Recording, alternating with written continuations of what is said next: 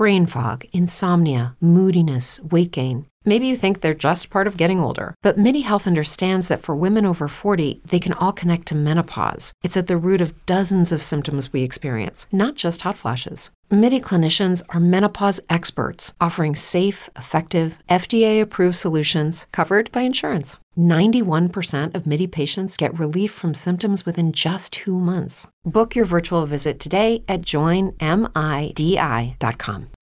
As humans, we're naturally driven by the search for better. But when it comes to hiring, the best way to search for a candidate isn't to search at all. Don't search, match with Indeed. When I was looking to hire someone, it was so slow and overwhelming.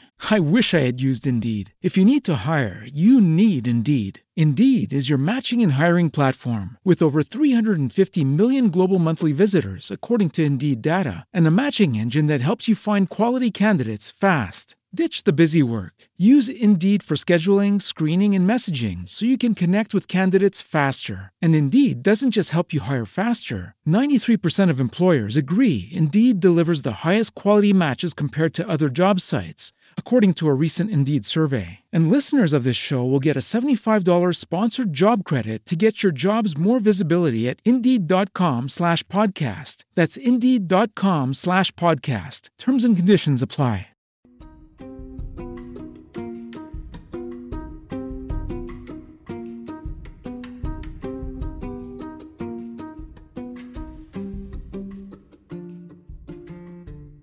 And welcome to Financials Podcast Future Rich. My name is Barbara Ginty, and I am your host and also a CFP, which stands for a Certified Financial Planner. And I am here with my guest today, Laurel. Hi, Laurel.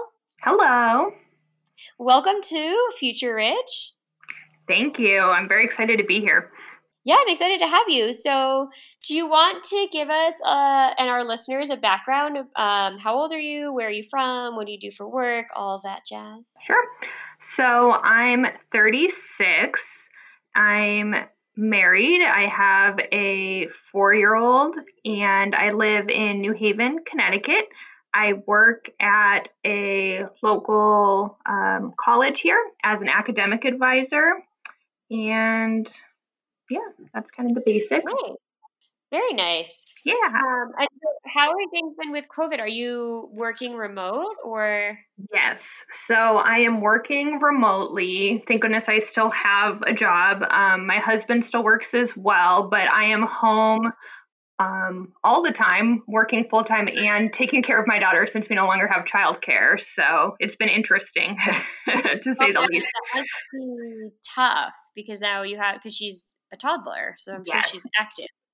Yes, she is very active and she seems to have a sixth sense for when I need to make phone calls and somehow need something critically in that moment. So, um, Oh, no. fortunately, yes, fortunately, I've been able to kind of shift my hours a little bit to then allow for me to be able to do some of the more personal piece of my job after my husband gets home because he works um, out in the field. He works for a local utility company. So, um, when he gets home, then we're able to kind of tag team it a little bit better.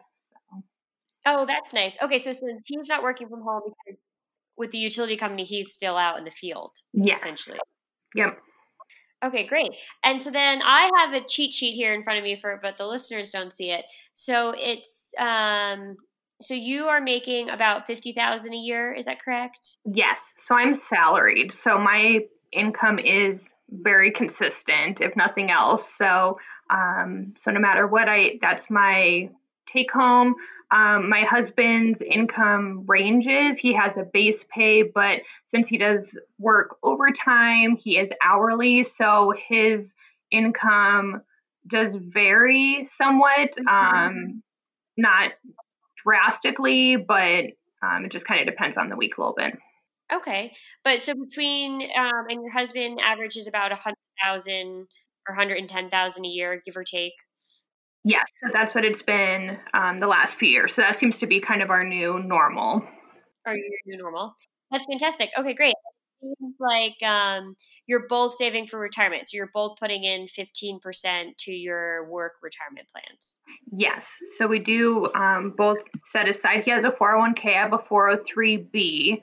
He's Correct. started much younger than I did, so he is doing much better. He also makes more than I do. So, um, but yes, we've both been putting that away. We just started um, our Roth IRAs this year, which I'm very excited about, which I've learned more about from listening to you. So I feel like this is a oh good going in um, to be doing that in addition to our traditional savings for the retirement. Yeah, absolutely. Um, and so so 15% now you don't have a match right with yours usually the school so i um i have actually i just looked it up for this.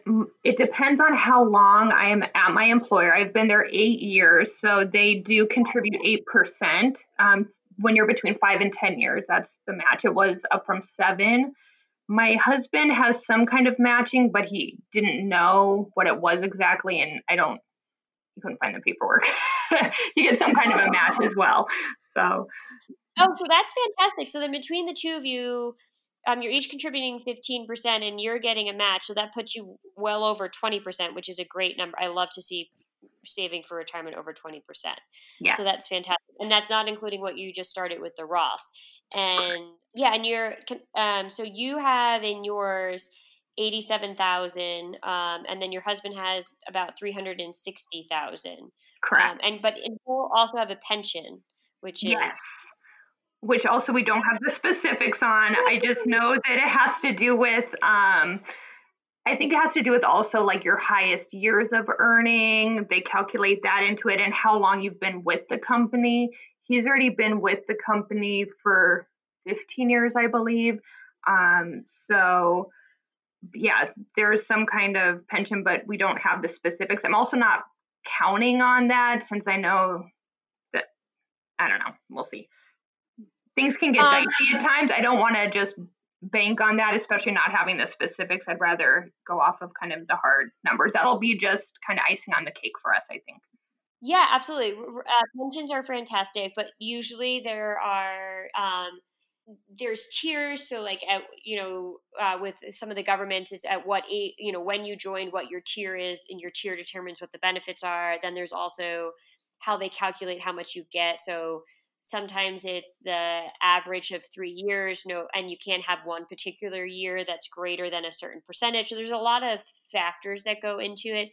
And typically what i say for people who um, are going to be eligible for pension is when you get closer to that. They can kind of give you more of the details around it, and then as you get, I would say, within five years of retirement, you kind of want to have a better idea of what it's what you're eligible for, and then as you get closer, they can give you more concrete numbers. And usually, you have um, a department, you know, a benefits department you can go and sit down with and. Um, they can go over a way to approximate what you'll get in retirement. But yeah, I agree with you. Icing on the cake, that combined with Social Security and then your own savings is a great place to be. So mm-hmm. good to plan to to not have it, but also you know, it's a nice um, nice source of income in retirement. Yes, absolutely. So yeah, and I like the idea that you're gonna start. You're starting to do the Roth as well. So did you hear our little episode on with Alex? My friend Alex is also an advisor where we talked about pros and cons um, of the Roth. Yes, I did actually.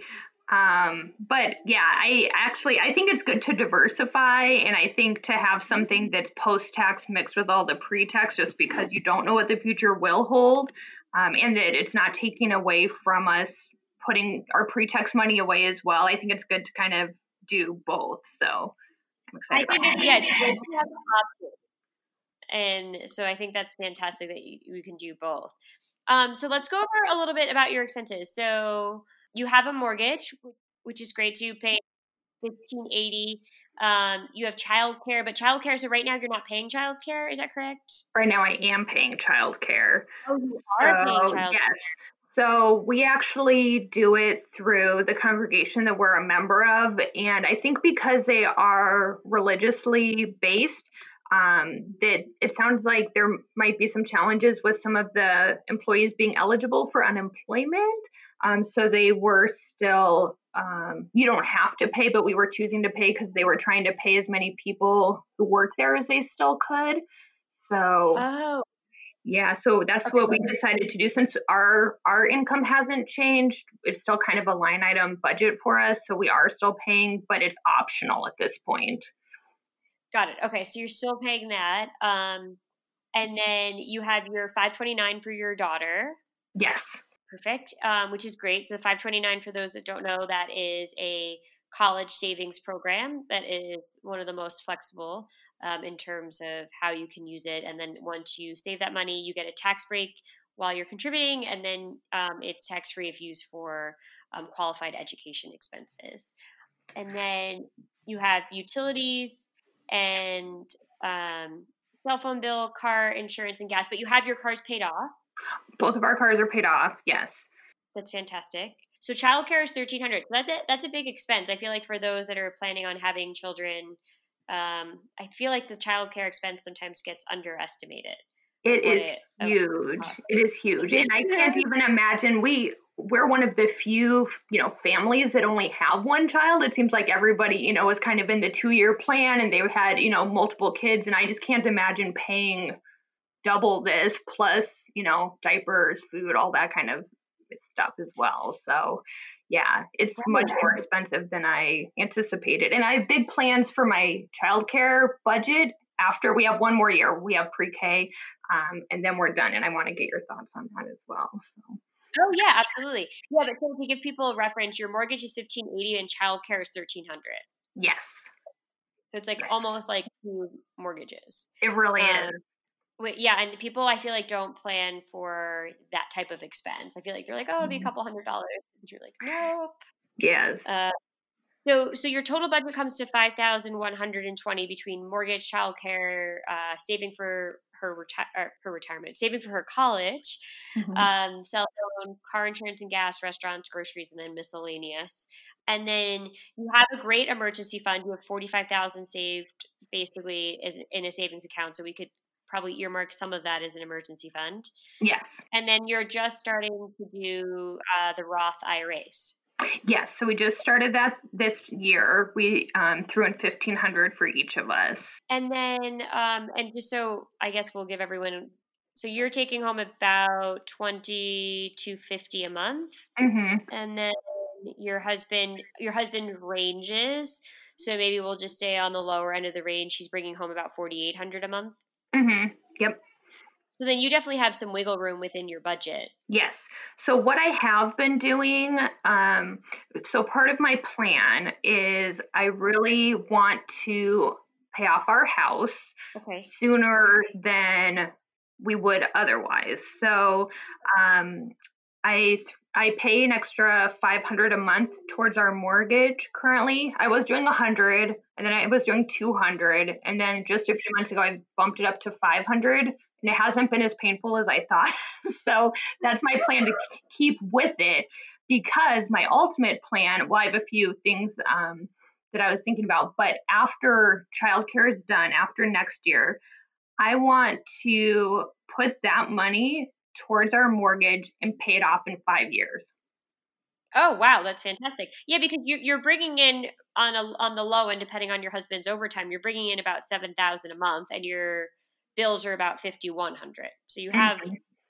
wiggle room, and I mean that's not including anything fun, right? It's with your right. groceries. Well, yeah, that's the thing. Yeah, yeah because no yeah, and budget. Right. So, again, I figure we're used to not having that as expendable income. So, to just keep living how we are, and especially during this time of COVID and being trapped at home, it makes me feel so fortunate that we have our, you know, we have a home and we have our jobs, and also just not. I mean, this has been my plan obviously before COVID as well, but just the kind of freedom and security. I really like the idea of the whole fire community um, yes.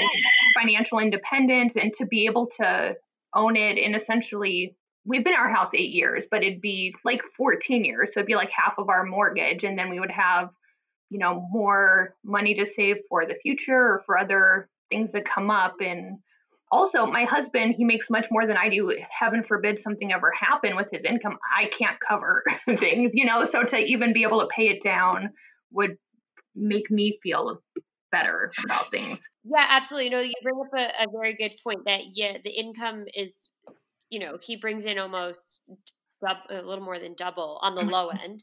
Mm-hmm. So do you have you both have life insurance? We do, yes.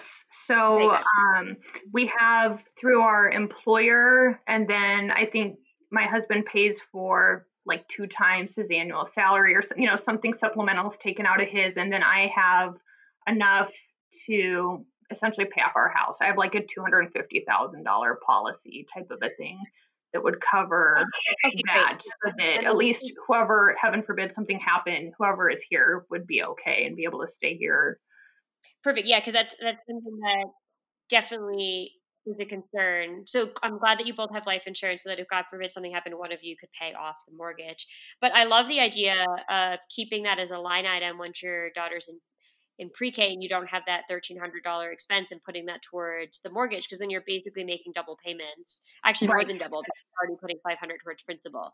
So right. then you'd be throwing a ton of money at it and then getting it done because then you wouldn't have any debt because as you said you, know before we spoke you've already paid off your student loan debt which is great and your husband didn't have any student loan debt is your your husband right. is an electrician no actually um oh. he oh. does he did like a year of like electrical school and he did a little bit of college but he um, just kind of worked his way up and he's been with his company for 15 years and he marks out underground electric so um, he's not working like interior wise, but he marks out streets essentially and construction sites and things like that.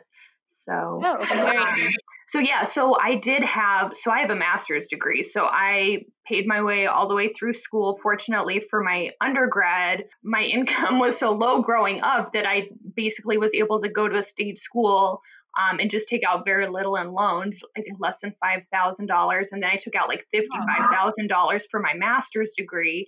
Um, and then we basically, um, money, debt gives me a lot of anxiety and money does too. So um, I wanted to, we wanted to pay that off before our daughter was born. And so we essentially lived off my husband's income for three years to, and we put 100% of my income towards it to be able to be debt free before the birth of our daughter, knowing that there'd be additional expenses. More expensive. Yeah, that's fantastic. Um, so no, I totally agree. I like, I really like the fire revolution. I think that if you're willing to make those sacrifices, and it's a personal choice, right? Because you're going to probably spend less money on vacation and eating out and those sort of things, and, and stick to a stricter budget and getting that done. I think that's amazing because then now you have so much more money freed up in your budget because then you would eliminate the mortgage so you'll still mm-hmm. have you know property taxes um, and insurance but you won't have the mortgage payment and um, and then you wouldn't have the child care payment either so you could really be freeing up gosh i mean it, i don't know what the, the taxes and insurance are with the, with the mortgage what the breakdown is on that but it, it looks like you'd probably be freeing up $2000 a month if not more yeah, I think we pay. I know we pay like four thousand a year for property taxes, somewhere around there. So I think it ends up being like three, almost three fifty a month or something like that, and then whatever for insurance. Um, Because um, I think out of our fifteen eighty a month, I think around a thousand or eleven hundred is going towards the actual principal. Yeah, so then you would free up about probably twenty four hundred between childcare and getting rid of your principal and interest payment, and then you would still have your taxes and your insurance. But yeah, that would be a huge change for your budget if you did that. Yeah. And then I guess the other part of it for me is also I'm really um, concerned for the future that I I know that at some point we are going to be taking care of my mom when she can't work anymore and she does not okay. have any kind of a savings account. I know she has debt. She hasn't really gone into the specifics with it, but she's 66 now. She's still working full time. She's still in good health. I don't foresee anything in the near future. Um, but I do know that I don't think she has any kind of a plan for her future. And I know it's going to ultimately fall to us to help her in some way. I'm not sure what that will look like. So that's always kind of in the back of my mind as well to mm-hmm. have some kind of safety net to be able to kind of help her in some way. Well, to make sure that you're in a good financial situation so that if she does need help, right, I would imagine. Yeah, so how so have you sat down and talked to your mom about that? Because that's always an interesting dynamic, right? Because it's a bit of a role reversal. Yes.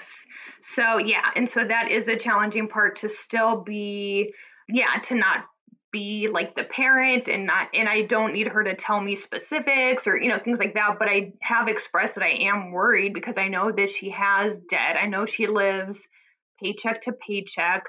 My she's my sister who's 35 lives with her. She doesn't work. My sister doesn't. So she's supporting my sister as well. Um, I do not I do not plan on supporting my sister, but that's um, something else that will have to be figured out for another day. But um, yeah, and so I have kind of expressed like, hey, I'm worried. I want like I want you to be able to retire at some point. I don't know if you'll ever be able to. She's alluded to her. I don't think she has any kind of a retirement savings, and I don't think she has even any general savings of any kind. Um, we did buy a car for her a couple months ago because her last one died and she doesn't have good enough credit to be able to get another one. So we did decide just to purchase one outright for her. She also lives across the country. I'm from the Midwest. She's still in um, Omaha, Nebraska, where I'm from, and we're out in Connecticut. So it's also a little bit difficult to know yeah. what's going on when she like if she doesn't tell me over the phone or on a visit, I don't I know I don't have the full picture. So um yeah, that so I'm not sure. A, that's a tricky situation because it's twofold. It's your mom and then your sister. Because does your mom is she renting an apartment and your sister lives with her? Yes. Yep. So yeah, and and like I said, my mom still works. She's able bodied. I'm fortunate enough my grandmother is still alive, so she's taking care of my grandmother as well. My grandmother is financially fine. Like she had savings and all of that. So, but um yeah, but I do worry about what will come and I don't know. I just don't want it to be a position where it's like she has to move out here because it's so bad that we have to take care of her. I want to have something in place where we can help, but I I don't want her to this sounds awful, but we couldn't have her live with us. Like she would need to live somewhere else. She's like a like a hoarder as well. So there's just a lot of layers of things happening. but um yeah yeah so this is a question we usually ask which may come off as callous but do you think your grandmother will leave her money i do actually um okay. i think she'll be okay and my grandmother still is lives at her like she owns her house like it's the house my mom was raised in um okay. so i know that they you know they'll sell the house and you know in my my grandmother has four children, so I'm sure everything will get divided up that way. The problem is my mom is not good with her money. She is just it just flows like water to other people. Somehow she finds some quote unquote friends who always need her to help give rides or go to the grocery store, like our whole life, like always. This is just who she is. She's just like an enabler, a very kind hearted person, but not good with boundaries, especially with money. So um, slips right through her fingers. Yeah. So I I'm not sure how long, even if she got something from my grandmother, it wouldn't last, I don't think. Because there'd always be someone who needs more. Yeah. Have you ever thought about talking to your grandmother about it and just saying, voicing your concerns about your mother? I would imagine your grandmother probably has similar concerns. I don't know what her well, so you're going to hear all about my family. So my grandmother still helps pay my mom's bills. My mom does not make enough money to be able to pay her bill. She works in a call center. Um, and so my grandmother subsidizes whatever she can't pay on her credit card. She is completely aware of the situation. And I don't know, maybe she's the one who started it. I'm not sure. And I think it's just my mom is very hardworking. She lives so frugally. It's unbelievable, but she just won't prioritize herself and and then my grandma helps kind of pick up the slack and then I feel like that's now kind of what my mom is doing with my sister and there's no real consequence for living outside of your means. Not that I want mm-hmm. anything obviously to happen to people in my family, but I think there's just a disconnect. Yeah, well, and I could definitely you and your husband have been so diligent about being financially sound and making sure you're mm-hmm. making sound financial decisions and saving, I, I could definitely see where that is concerning because, yeah, if anything happened to your grandmother, your mother can't make rent. And you're not only does that impact your mother, but that impacts your sister. Right. So that could put you in a very tough position. And it, I think it is makes it even harder that you're across the country. Right. Yep. We, we it's something that we do actually see. Like I've seen it before. Um, there's no perfect solution to it, as you can imagine. Every family has different dynamics. I don't think it would hurt to maybe if you have a good relationship with your grandmother to say, you know, you're concerned about what what your mother is going to do if she goes to retire. I would imagine your mother will be eligible for Social Security since she has a job and is working and contributing to to it through payroll. Um, I'm just would be curious what she's eligible for Social Security if that would then cover her basic needs, right? Like rent. The other thing that your mother might be eligible for, and, and I think these are things that maybe would give you some a, more security around your mom's situation because that obviously is something that could impact you and, your husband in the future. So it might be worth investigating now while everyone's healthy and working. Mm-hmm. Um, your mom, if Social Security is her main source of income, she should be eligible for different state benefits. So, for instance, senior housing, where it's just a percentage of income. They're not the easiest to get into. So, it, I, that's why I would say it would be worthwhile investigating it now because it could be like a two year wait to get into one of these apartment buildings that are subsidized. Mm-hmm. I think, um, well, I do know that she did start get, collecting Social Security actually on her birthday, which was this past March. I was encouraging her to wait till she was 70 because yeah, exactly. isn't that the max? If you wait longer, you get more. Like if you're you get eight you get eight percent increase a year that you wait from your full retirement age. Yeah. So she luckily didn't do it at 65, but she did just turn 66, and I strongly encouraged her not to collect because once you start, just lose out on that. But she thought she could not make ends meet without it. So she did let me know. I think she says she's getting 1100 a month. I mean, granted out in the Midwest it is cheaper to live, so I do believe her apartment is like 550, something like that. So she would have enough to pay rent and she's still working mm-hmm. full time. So she does have enough to mm-hmm. pay rent, you know, food, things like that. I'm sure she's okay cuz that's in addition to her monthly income. But my concern is when she loses her monthly income, then what? And also, I'm not sure with the senior housing, I don't know if she will live anywhere without my sister being taken care of. And my sister does not, my sister has a lot of issues, but she has no intention of working. I'm not even sure if mentally she could. I think she's got some kind of undiagnosed situation happening um, mental health wise, but I think my mom thinks she's protecting her by, um, you know, having her live with her. But when the situation comes that she can't, then I don't know. But I don't know if by choice she will ever move somewhere where my sister could not be with her. So that's a problem for another day. But I would look into the senior senior housing, um, because, and I would find out if your daughter, um, or your daughter, if your sister could continue to live with her. Mm. Um, mm even if like more of an, an informal situation. Mm-hmm. Um, and then, yeah, I think your sister is a, a whole other realm. She should, if she has some mental disability, she should qualify for benefits, but she'd have to go through that qualification process, right. which is pretty pretty difficult. Um, but yeah, no, so that's a handful. Yeah, yeah. So that's kind of why I want to have like, not that I plan on paying for everything for my mom or anything like that, but I do want to have kind of my own house in order just for the sake of if we do need to, you know, help get her closer to us or, you know, help pay for something like that. Um, that's kind of always in the back of my mind. And I could see that's like being an impetus of like wanting to get your mortgage paid off so you have more cash flow so that if God forbid your mom has a, an emergency and it somehow trickles down into your life, that you're prepared for it. Um, right so yeah, no, I like the I love the idea of being part of the fire revolution and like retire early and getting all of your debt paid off and that gives you then, you know, once you free up the childcare and the mortgage, then you could really be saving your almost your entire salary again like you did prior. Mm-hmm. Um, and you can be saving that just towards invest, you know, an, an investment account. Mhm.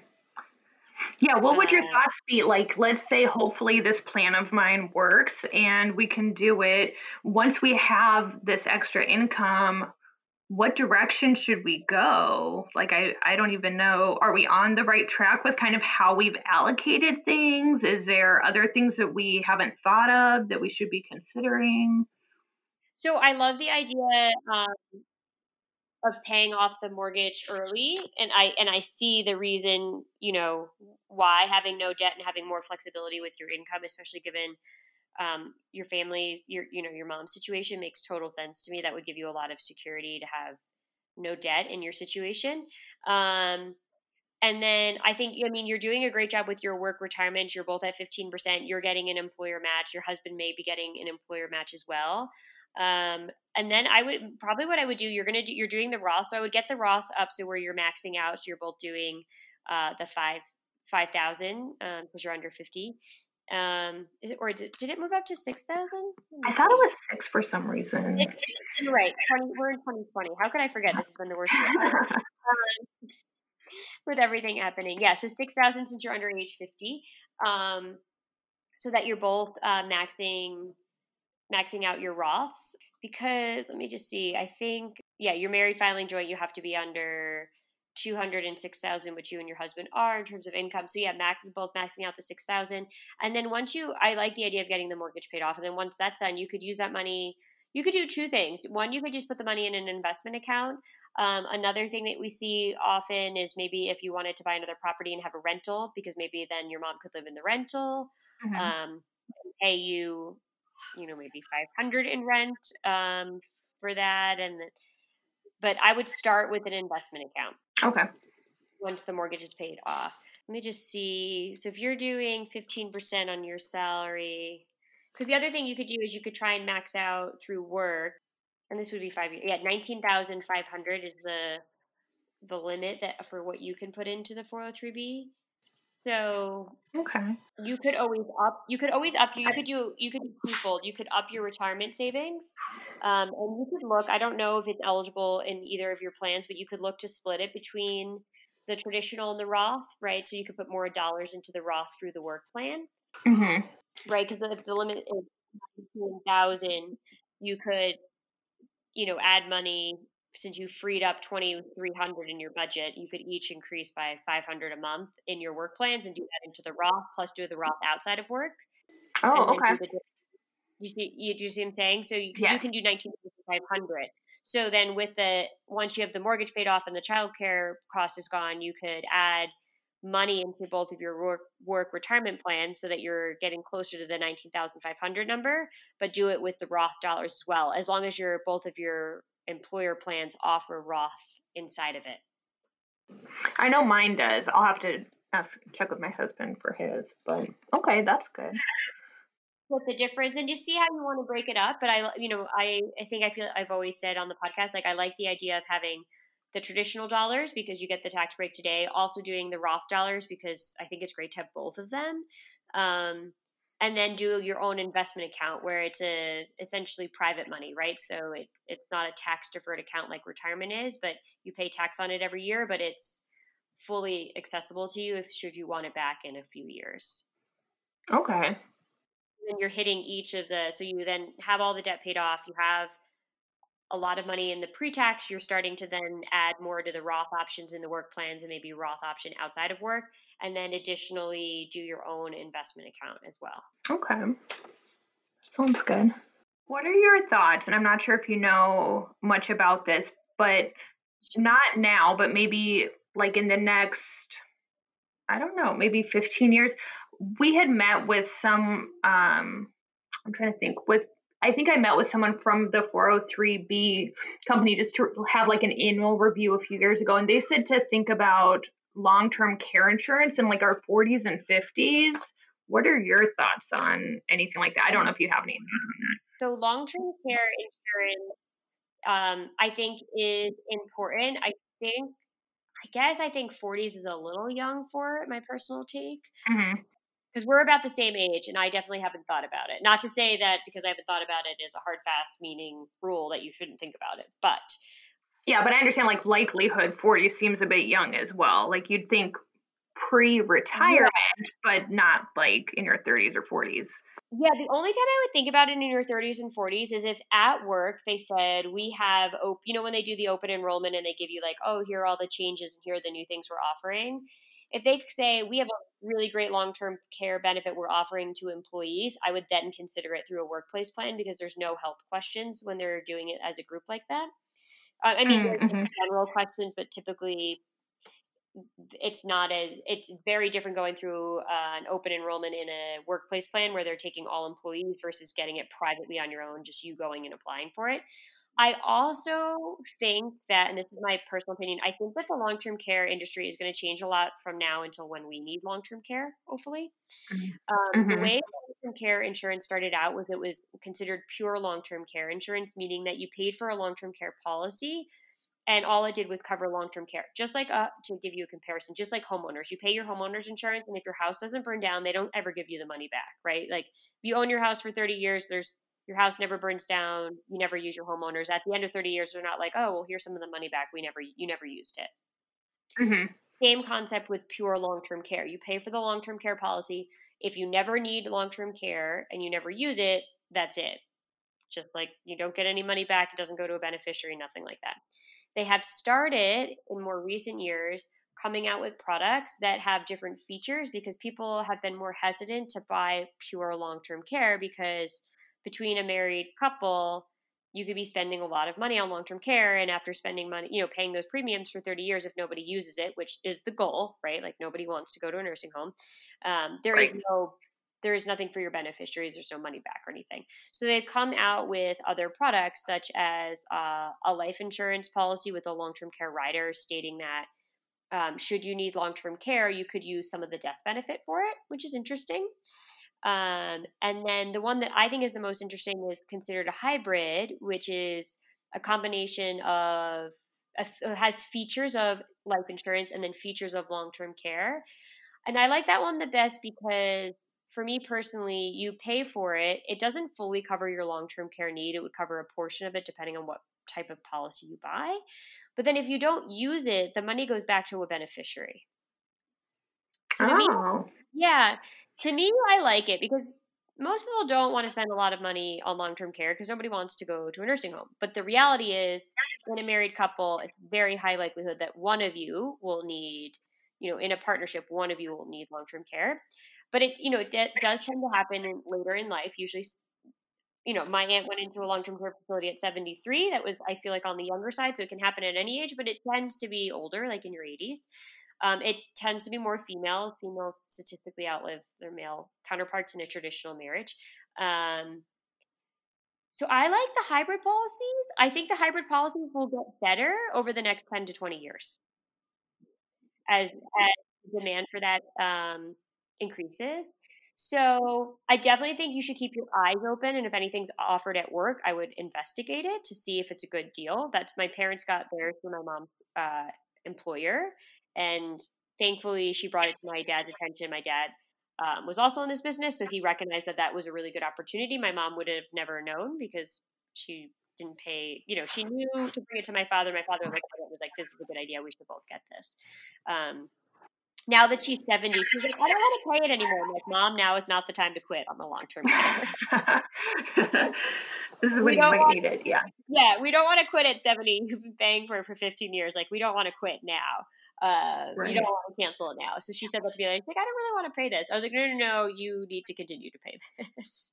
Mm-hmm. Uh, but I do, so I do think that the policies get better. I think hybrid for me personally is more interesting because it has some features of life insurance where there's a beneficiary component and then other features where it's covering long-term care and in my opinion these policies will only get better because i think the demand for them will grow versus pure insurance it's a little bit of a harder pill to swallow yeah no that definitely helps and makes sense because it's something i didn't i wasn't too familiar with but the i i don't know i felt conflicted kind of with thoughts either way. So either paying for something that you know probably won't pay for what you need anyways, but mm-hmm. also knowing if you mm-hmm. don't have something that can just be so much money out of pocket if you do need it, especially because in the name, obviously it's long term. And I know, um, like my grandfather was in like an Alzheimer's assisted living type of place mm-hmm. and it was just it was like over 5000 a month and it just seems like so quickly you could just get bankrupt you know oh. with that don't want to pay for something that isn't going to cover maybe what you need anyway so just kind of getting some more thoughts on that i think that was really helpful yeah absolutely and i, I think you're a little young to do it um yeah i would keep it in the back of your mind that it's something that you should be considering i think in your 50s late late 50s, um, early 60s is typically when I would recommend because if we plan for a statistically needed long term care event, it would happen in your 80s. That's mm-hmm. where we are today. And that could actually be pushed back further, right? You know, with longevity. So I think right. that's enough time to plan for it. You're the, you're the first person to ask me though, so that's a great question because I talk a lot about long term care planning with my day job. Yeah, no, that's helpful because I don't know anything about it. So, other than the title, so I think that does help a lot. And then I guess my other question is about um, the the 529 account for my daughter. Um, I'm hoping she will want to attend the college where I work because she could go there for free. Oh, but I'm not, I wouldn't, obviously, that's her decision to make. But in the event that she doesn't use it or doesn't use it all, what would that look like? We are not planning on having any other children. I'm done with my education. My husband's not going to get any more. I know you can transfer to other people. I don't foresee us doing that. What would it look like if she didn't use it or didn't use all of it? Is it just you pay on the gains when you yeah. take it out? You would just pay on. You would just have to have. You would have some tax obligation on it, but it's not a huge. It wouldn't be a huge deal. You would you with the 529, you're not paying on it as it grows, so it's essentially tax deferred, and then it comes out tax free if it's used for qualified expenses. Let's say she uses a portion of it. She decides to go to um, a vocational school or something like that, and then you don't need all of it, or she doesn't. She decides not to go to college, whatever it may be. Um, mm-hmm. I believe, and I will have to check on this for you. I you could always maybe keep it, and then she could use it for her children is also oh. option, I think. But let me check on that um, for you. But essentially, what it would come down to, let's say you want to take it out and use it to help her buy a house, which is a likely scenario that we see, um, you would just owe taxes on it. Okay. Yes, that's not bad. Yeah, because I'd rather err on the side of just saving and then giving having more options for her. But yeah, just know what would happen if we didn't use some or all. So yeah, absolutely. But I yeah, I think, I think it makes total sense to save for it, and then if you don't use it, then you know pay the taxes on taking it out to use it for something else, like house or I mean maybe a, I would say house would be the most likely scenario. Okay. Yeah, but that was that's a good thing. But I would say to you in terms of with insurance, I think your biggest risk right now is that someone predeceases, right? That you lose a spouse um, I think that's the bigger risk from an insurance risk at the standpoint. You have homeowners. That's a you know I don't know many people that have had their homes burned down, but it's important to have homeowners. And then it's important to cover that God forbid you lose a spouse that you're able to make meet your financial obligations, which is usually the mortgage. And then I would say long term care would be something that you would start to plan for in your 50s or 60s. Okay. Unless that makes sense. work. Unless it comes to work. Mm-hmm. Okay. Any other questions from you? This is a really interesting one because we haven't had a lot of this stuff brought up before, like long term care or what to do about a parent. No, I think that's really it. That put my mind at ease. I just, um, yeah, the thinking about my mom is what keeps me up at night. so, and especially coming, you know, from that and not having money and having to, you know, like I had to pay for everything myself growing up. And I just, I don't, I want to be in a better spot as an adult and then to be able to help her when the time comes because she has done so much and I just know that she's going to need it. So to, you know, to feel like I'm kind of on the right track with it is is a good thing and I think that really did help clarify a lot. Yeah, and you should also check out every state has a government agency. I mean, it's government, but it's a little bit different per state. It's um, usually called the Office for the Aging or Office of the Aging, and they have a lot of resources for seniors. Um, and you can always look at their website or call them and do a call with them and see what would be available for your mom in Nebraska, like what, like the senior housing and what other benefits she would be eligible for. It's a it's a really great resource, and a lot of people aren't aware of, aren't aware of it. And it's a government resource. Okay. Yeah, I'll definitely have to check that out. Just to like relieve some of the stress so it's not keeping you up at night. Yeah, definitely. No, that sounds good. Well, we'll wrap this up for our listeners. So, um, for all of our lovely listeners, you can follow us on Instagram at Planancial to stay up to date with what we've got going on. And we have two free classes for you that are through our partnership with SUNY Ulster, and you can find them at www.planancial.com. If you're a woman over 40 dealing with hot flashes, insomnia, brain fog, moodiness, or weight gain, you don't have to accept it as just another part of aging. The experts at MIDI Health know all these symptoms can be connected to the hormonal changes of menopause. And MIDI can help with safe, effective, FDA approved solutions covered by insurance. 91% of MIDI patients get relief from symptoms within just two months. Book your virtual visit today at joinmidi.com. As humans, we're naturally driven by the search for better. But when it comes to hiring, the best way to search for a candidate isn't to search at all. Don't search, match with Indeed. When I was looking to hire someone, it was so slow and overwhelming. I wish I had used Indeed. If you need to hire, you need Indeed. Indeed is your matching and hiring platform with over 350 million global monthly visitors, according to Indeed data, and a matching engine that helps you find quality candidates fast. Ditch the busy work. Use Indeed for scheduling, screening, and messaging so you can connect with candidates faster. And Indeed doesn't just help you hire faster. 93% of employers agree Indeed delivers the highest quality matches compared to other job sites, according to a recent Indeed survey. And listeners of this show will get a $75 sponsored job credit to get your jobs more visibility at Indeed.com slash podcast. That's Indeed.com slash podcast. Terms and conditions apply.